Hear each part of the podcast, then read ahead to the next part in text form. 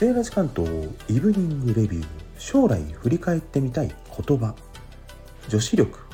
マニッシュジェンダーバイアスのかかった表現ですが使われ方が肯定的でポジティブであればそれはジェンダーフリーに向かうベクトル精査の壁が低くなった移行過程で使われている表現と言えなくもありません。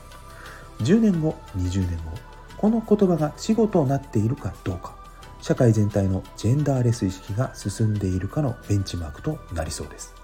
あなたは身の回りでジェンダー意識の変化を感じることありますか？To a wonderful future.